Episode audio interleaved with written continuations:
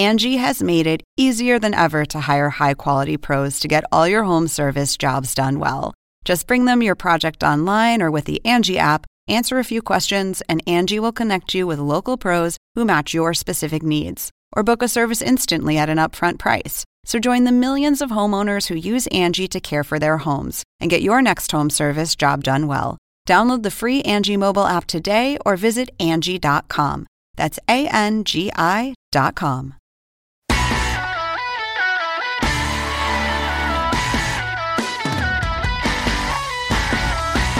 Welcome to the latest edition of March Madness 365. I'm your host, Andy Katz from NCAA.com. And on this edition of our show, I'll be joined by Providence head coach Ed Cooley.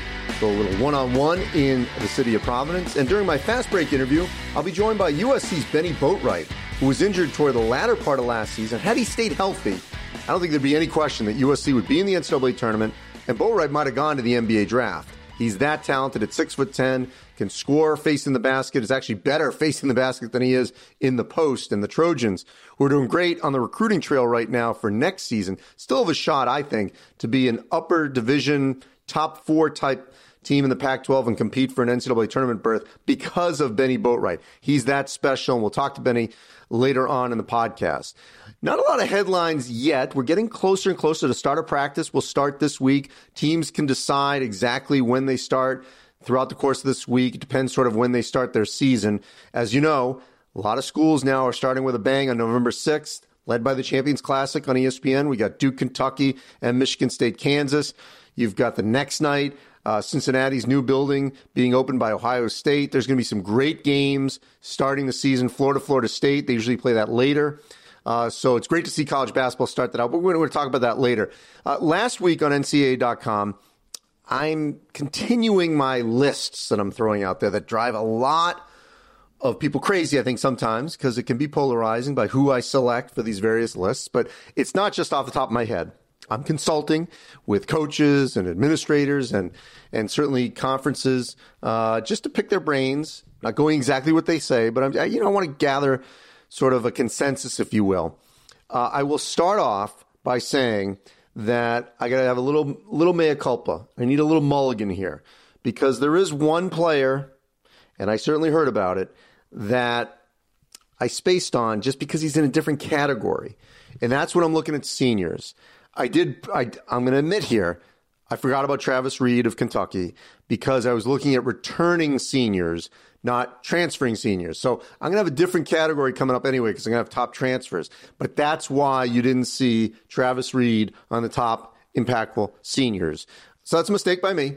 And uh, certainly he will be one of the more impactful seniors. Uh, there's no question about it uh, this season. Uh, so let's look at the returning seniors that I did mention uh, in in our column last week. Ethan Happ from Wisconsin, Juwan Morgan, uh, both could compete for Big Ten Player of the Year. So could James Palmer from Nebraska, uh, Luke Maye from North Carolina. Uh, you could go down the list of the Nevada players: Caleb and Co- Cody Martin, Jordan Caroline. I got multiple US, UCF players, and BJ Taylor was hurt latter part of last season. Tacko Fall, same thing. Both those guys are healthy. They're going to have a major impact on whether or not the Knights are in the NCAA tournament or win the AAC. Dean Wade from K State only played in one of the games in the NCAA tournament their run to the Elite Eight. Uh, he's going to be a major factor, I think, for K State again this season as they try to challenge Kansas at the top of the Big 12. Mike Daum, if you don't know about him from South Dakota State, the Jackrabbits, which if you're a regular listener, you know it's my favorite nickname in college basketball. He's going to have a special season, leading, I think, the Jackrabbits yet again to the NCAA tournament. Jordan Murphy, uh, if you follow the Big Ten, you know about Murphy because he's a double double machine. And had they not had uh, suspension and injuries. Minnesota would have been the NCAA tournament last season, and Murphy was the main reason why. Quinndary Weatherspoon from Mississippi State flirted with the NBA draft. He's now back for the Bulldogs, and certainly will be a main reason that Mississippi State is competing uh, for an NCAA tournament berth. Villanova, two key guys back, Eric Paschall and Phil Booth. Uh, they're going to be major players for the Wildcats. Uh, I mentioned Boatwright. You'll hear him later in this podcast. Clayton Custer from Loyola Chicago. Uh, I think he'll lead the Ramblers back to the top of the Missouri Valley Conference. Charles Matthews from Michigan returned to the Wolverines. He'll be one of the leaders. Uh, Josh Perkins from Gonzaga, one of the better seniors uh, in terms of doesn't matter about NBA. It's just veteran players who knows how to play college basketball. Same thing with Marcquise Reed from Clemson, another great leader for them. Justin Robinson from Virginia Tech. I think he's going to have a massive season for the Hokies. Potential ACC Player of the Year. There'll be a lot of competition for that, but he's certainly going to be in the mix. Uh, Fletcher Magee from Wofford, remember, knocked off North Carolina early in the season. If they can just win the Southern Conference, the rest of the nation will see how good he is and that team, because the Terriers certainly could cause some problems. Uh, Matisse Thybulle and Noah Dickerson from Washington. Jon Elmore from Marshall had that great game against Wichita in the NCAA tournament. Terance Mann from Florida State, you heard last week uh, from uh, from uh, Leonard Hamilton talking about the way the Seminoles could certainly be in the mix this season. Yet again, a lot of that has to do with Terance Mann. And then there's a lot of other players that sometimes people didn't look deep enough into their list. A lot of UConn fans. I have Jalen Adams in my sort of also, uh, you know, other players that are certainly going to be in the mix in this grouping. Otis Livingston from George Mason, Corey Davis from Houston, Barry Brown from K State, Marques Townes from Loyola Chicago, uh, Vasa Pusica from Northeastern, Vic Law from Northwestern, Rex Pflueger from Notre Dame, Frank Howard from Syracuse, Admiral Schofield from Tennessee, Dylan Osetkowski from Texas, TJ Shorts from UC Davis, Marcus McDuffie from Wichita State, Justin James from Wyoming. There's so many players that fit into that list. And so then I continue the trend a little with the under the radar players, and there were 11 that popped out. And you, you know, I could go on and on with this list. You got to cut it off at some point. But Chris Silva from South Carolina, as good as he has been, all SEC, one of the best defensive players in the country, does not get the love. This is sort of my no love team. Kenny Williams from Cam Johnson, both seniors at North Carolina, they get overshadowed. They need to get more love. CJ Massinburg from Buffalo, uh, leading the Bulls to that victory over Arizona in the NCAA tournament. Javon Bess from St. Louis, a transfer, really could lead the Billikens to the top of the A10. Max Strus from DePaul. Uh, you know, Jay Wright tells me that they're going to be much better, and a lot of that has to do with Max if he can p- play at a high level again, which he has throughout the course of his career. James Thompson the fourth, a great hidden gem from Eastern Michigan. I mean, he's averaged 11 rebounds every year. Uh, the last two years, and almost 11 as a freshman. So three years, he's pushing 11 rebounds. Pretty remarkable. And Jeremiah Martin from Memphis uh, and Jordan Chapman from BC and Seth Towns from Harvard uh, sort of round out, you know, my top three of that list that, you know, really need to get more love. Martin, you know, now playing for Penny Hardaway after playing for Tubby Smith. He's going to be an all AAC player. Jordan Chapman's going to replace Jerome Robinson at BC, play next to Ky Bo- uh, Bowman.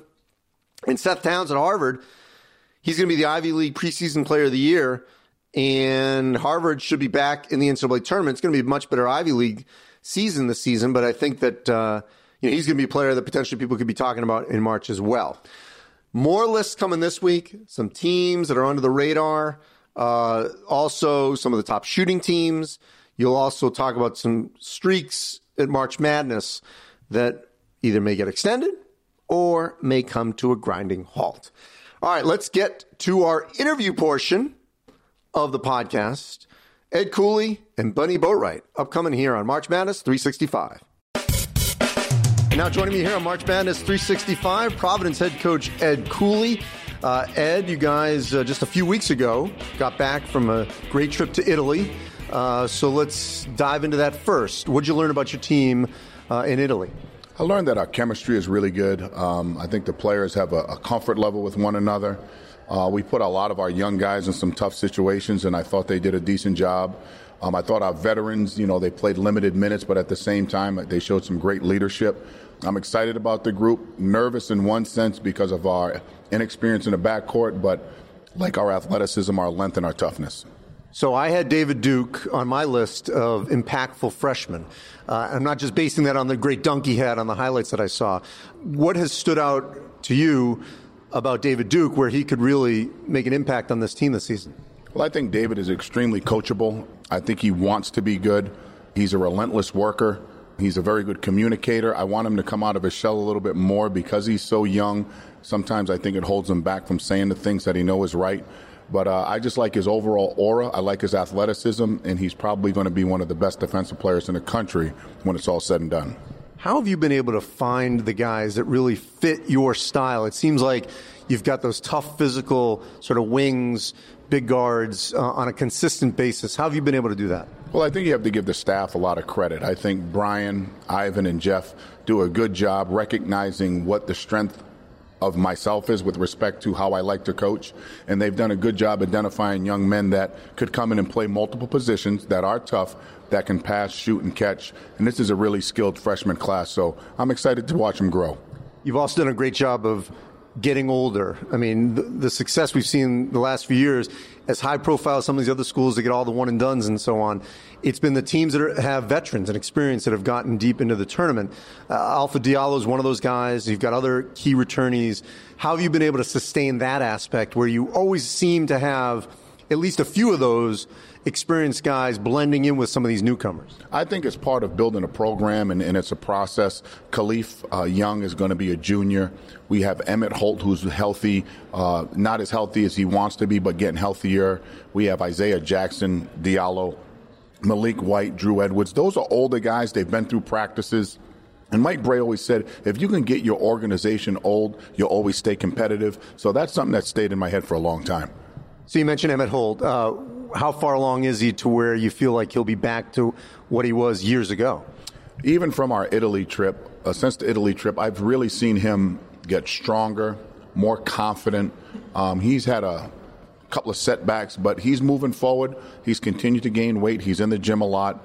Um, he's going to be a key factor to us if we're going to be uh, the team we want to be in February, March. We need his growth. We need his experience, and hopefully he can continue to be healthy.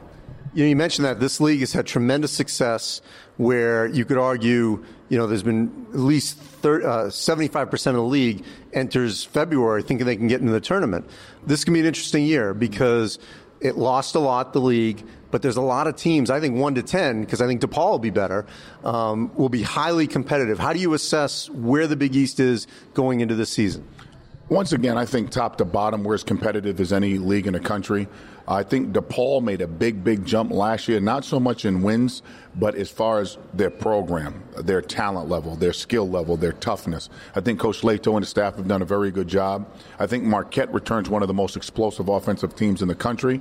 Against you, 52, Markus Howard.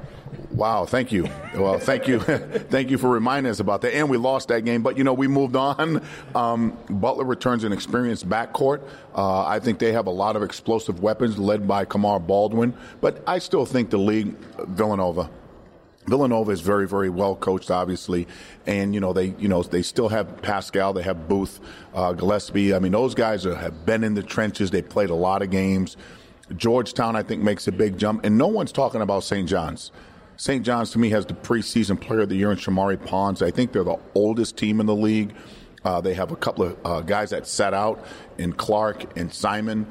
I think it's going to be a great league once again. We did lose some. We did lose some pieces, but overall, top to bottom, we're as competitive as anybody in the country. So a couple weeks prior to Big East Media Day, right now you'd go Ponds over Markus Howard for Player of the Year. Yes, I would. I mean, and, and I think it's very, very close. But I think you have to throw Eric Paschall in there.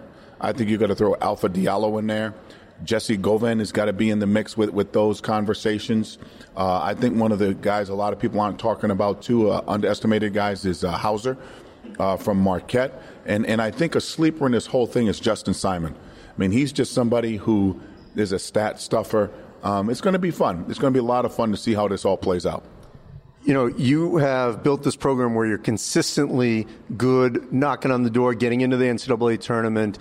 When you look back at how hard that was to where you could put this program in position to every year be considered they're going to be in the mix. They're going to be in the mix for the tournament. That's the perception. Even if you're retooling, not rebuilding, retooling a little bit.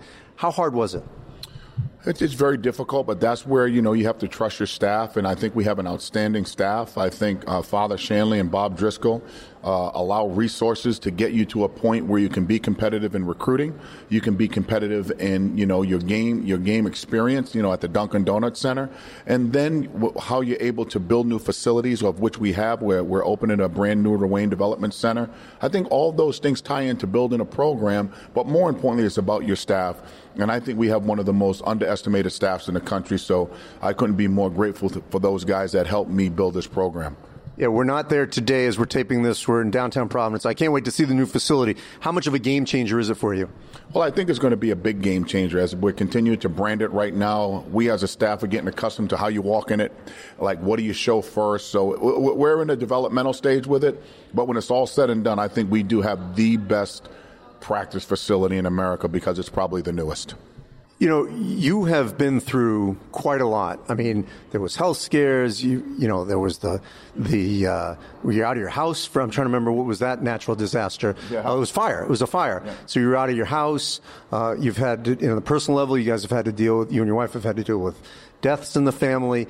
Um, how have you been able to stay so strong, stay in the moment, and keep this program at a high level despite all sort of life's natural distractions that you've had to deal with? One thing about being home is you have family around you. We again, I come back to our staff and our support group with uh, our medical staff, um, but more importantly, it's been our staff and my children and my wife. Uh, it hasn't been easy. Uh, it's a lot of ups and downs, but I think you deal with it in a positive way with optimism, not pessimism. And, you know, the culture of our organization is about perseverance. And if we can continue to persevere through tough times, anything's possible. And that's where the word divine providence comes in. We're at the right place at the right time with the right people. You look good. Um, you know, that's never easy in a high stress job. How hard has it been for you to, to maintain, you know, a good weight for you to, to and keep it off? Well, I'm a little overweight right now, but when it's all said and done, come November 6th, I'll be back where I want to be. Will the pants fit? Uh, yes. Absolutely. I, sure. 100% it'll fit. I mean, that was a great moment. And, and you know what's great is that you're able to, at times, laugh at yourself, which I think a lot of coaches sometimes they get too stressed and, you know, take themselves too seriously. How critical is that for you to, to, to maintain that levity on a daily basis when needed so that you don't, you know, get consumed too much with it? Andy, I've known you for 20 some odd years now. You've seen us grow in this business. I think you can't take yourself too serious. You have to be self critical, but you also have to enjoy the moment at sometimes. And, you know, um, I'm one who loves to enjoy the moment. We have to be serious when it's game time. Other than that, enjoy life, man. You can't take yourself too serious. For all the coaches that are strung out, stressed, or whatever, come talk to me. We'll have a great conversation about stress release you know, there's a lot of changes coming down the pike, um, and you've seen it from all different angles. How healthy is the game right now? I think the game's in a great place, you know, uh, and, and for the setback we had with the FBI investigation, that's just a, a minute percentage of all the good things that college basketball provides for student athletes giving them an education, giving them a place to eat, giving them a place to stay, the level of people that they can meet. The game has changed so many different lives, and I don't think enough people report enough on the goodness of the game because negative sells. Positivity is kind of set in the background. This game has changed millions and millions of young kids' lives, not just on the basketball side, but all of the student athletes in intercollegiate athletics. So, uh, basketball's in a great place. The changes will make do. A lot of us are going to complain about it, but at the end of the day, the plane's always turbulent, but it lands 99.9% of the time on, on the tarmac. You haven't delved into the sort of the one and done, and we don't know when that's going to change, if it's going to change. Um, but you've had great success with guys that have been here for four years, essentially. To build a program in this league uh, as competitive as it is, how critical has that been for you to make sure you've got guys that grow with you and that you can count on as juniors and seniors? I think it's an underestimated uh, thing people talk about. And again, as much as Duke, uh, Kentucky, Arizona, Kansas, they do a great job. That's just not our brand. Our brand is about developing the whole, developing the young man from start to finish, getting you to graduate, seeing something beyond basketball, being more than basketball. And when you look at how Villanova has done it, Okay, when you look at how Gonzaga has done it, there's a lot of different ways to win. Our goal is to compete for a national championship, but at the end of the day, our number one goal is to see these kids succeed in life beyond basketball. And lastly, it's scheduling wise, I know last year you guys did the, the game at Mohegan Sun for charity with UConn how much are you open to, you know, UConn and other former Big East schools that Providence had, you know, good series with? I know you've played BC. I mean, you know, I don't know where the uh, Syracuse or any of those other former ones, Pitt. Where do you stand on trying to renew some of those rivalries on a semi-regular or every once in a while basis? Well, we would love to see that. Syracuse, Connecticut, Pitt, Notre Dame. I mean, I think it's good for the game. I think it's good for the Northeast. I think it's good for the college, uh, Providence College uh, community. But I want to go back to your exhibition game, and I hope this is something the NCAA continues to look into. I think we should have exhibition games uh, where we're able to give back to our local charities, not so much on the national scene, but there are so many local charities in our own community that can use the support. And I'm, I'm pretty sure we can get eight to 10,000 people to come out to support a cause. There's homelessness. There's single moms. There's single parents. There's foster children. There's there's food shelters that need our support. And I think the NCA shouldn't look at it as just a natural disaster because there's a community disaster every single day that young men and women could use to support, even if it's a, a pair of shoes. Appreciate it, Ed. Uh, high hopes for this Providence team. I mean, I'm anticipating we're going to be talking a lot about PC throughout the course of the season. As you said, you think this team is going to get better and better as we get into January and February and into early March. Absolutely. I'm looking forward to it with our staff developing this young group. It's an exciting time here at Friartown. I'm looking forward to November 6th as we have our first game against Siena. Thanks, Ed. Thanks, Andy. And coming up here in our fast break interview, I'll be joined by Bennie Boatwright of USC. Now joining me here on March Madness 365 for our fast break interview, Bennie Boatwright from USC. And Bennie, let's go right at it. First off, how are you feeling? I'm feeling well. Just uh, coming off surgery a couple months ago, and uh, I'm recovering at a good pace. All right, Bennie, how close are you to being the Bennie Boatwright that we saw in the Rainbow Classic where you were nailing threes and were virtually unstoppable offensively? Right. Um, I think I'm there now. Mentally, I'm there, but uh, physically, I'm just going to take my time with it and uh, making sure I'm 100% healthy before I step back on the court. Because you know, this is not I'm not a uh, this is not the first time this happening, so I'm just gonna take my time and uh, I'll be ready. So at your size, six ten ish. Yeah, six ten. When you can shoot the way you can shoot, how tough are you to defend? I'm pretty tough, pretty tough. Because uh, this year I'm gonna try to incorporate more playmaking in my game, just um, being able to create off the dribble and make plays for my teammates. But uh, yeah, I think it, I'm pretty tough to guard. I mean, because I look at you as like a point forward. How comfortable are you with your guard skills? Uh, you know, in addition to your height. I've never played in the post growing up. I just incorporated it as I got older. But uh, I'm just naturally a guard. I'm just happen to be 6'10". You know, I put you down as one of the most impactful seniors for this season. For you to have that kind of impact on USC, to put you guys on the doorstep of being in the NCAA tournament, what do you have to do? Just be a leader and uh, my the biggest thing that I want to I want to be this year is just be consistent, be consistent on the court, be healthy, um, and just take it one game at a time. And in terms of the pieces with this Trojan team, because you guys did fall short last season, and we can debate whether you, you should have been or should or, or not. That's for another right. time. That's in the past. What pieces right. are in place with a healthy Bennie Boatwright to get this team into the tournament? Um, as far as as far as players, or yes, oh, we've definitely incorporated a lot of a lot of new guys. Um, the three freshmen, Elijah, Kevin Porter, and Jerron, they're going to be a big help to us.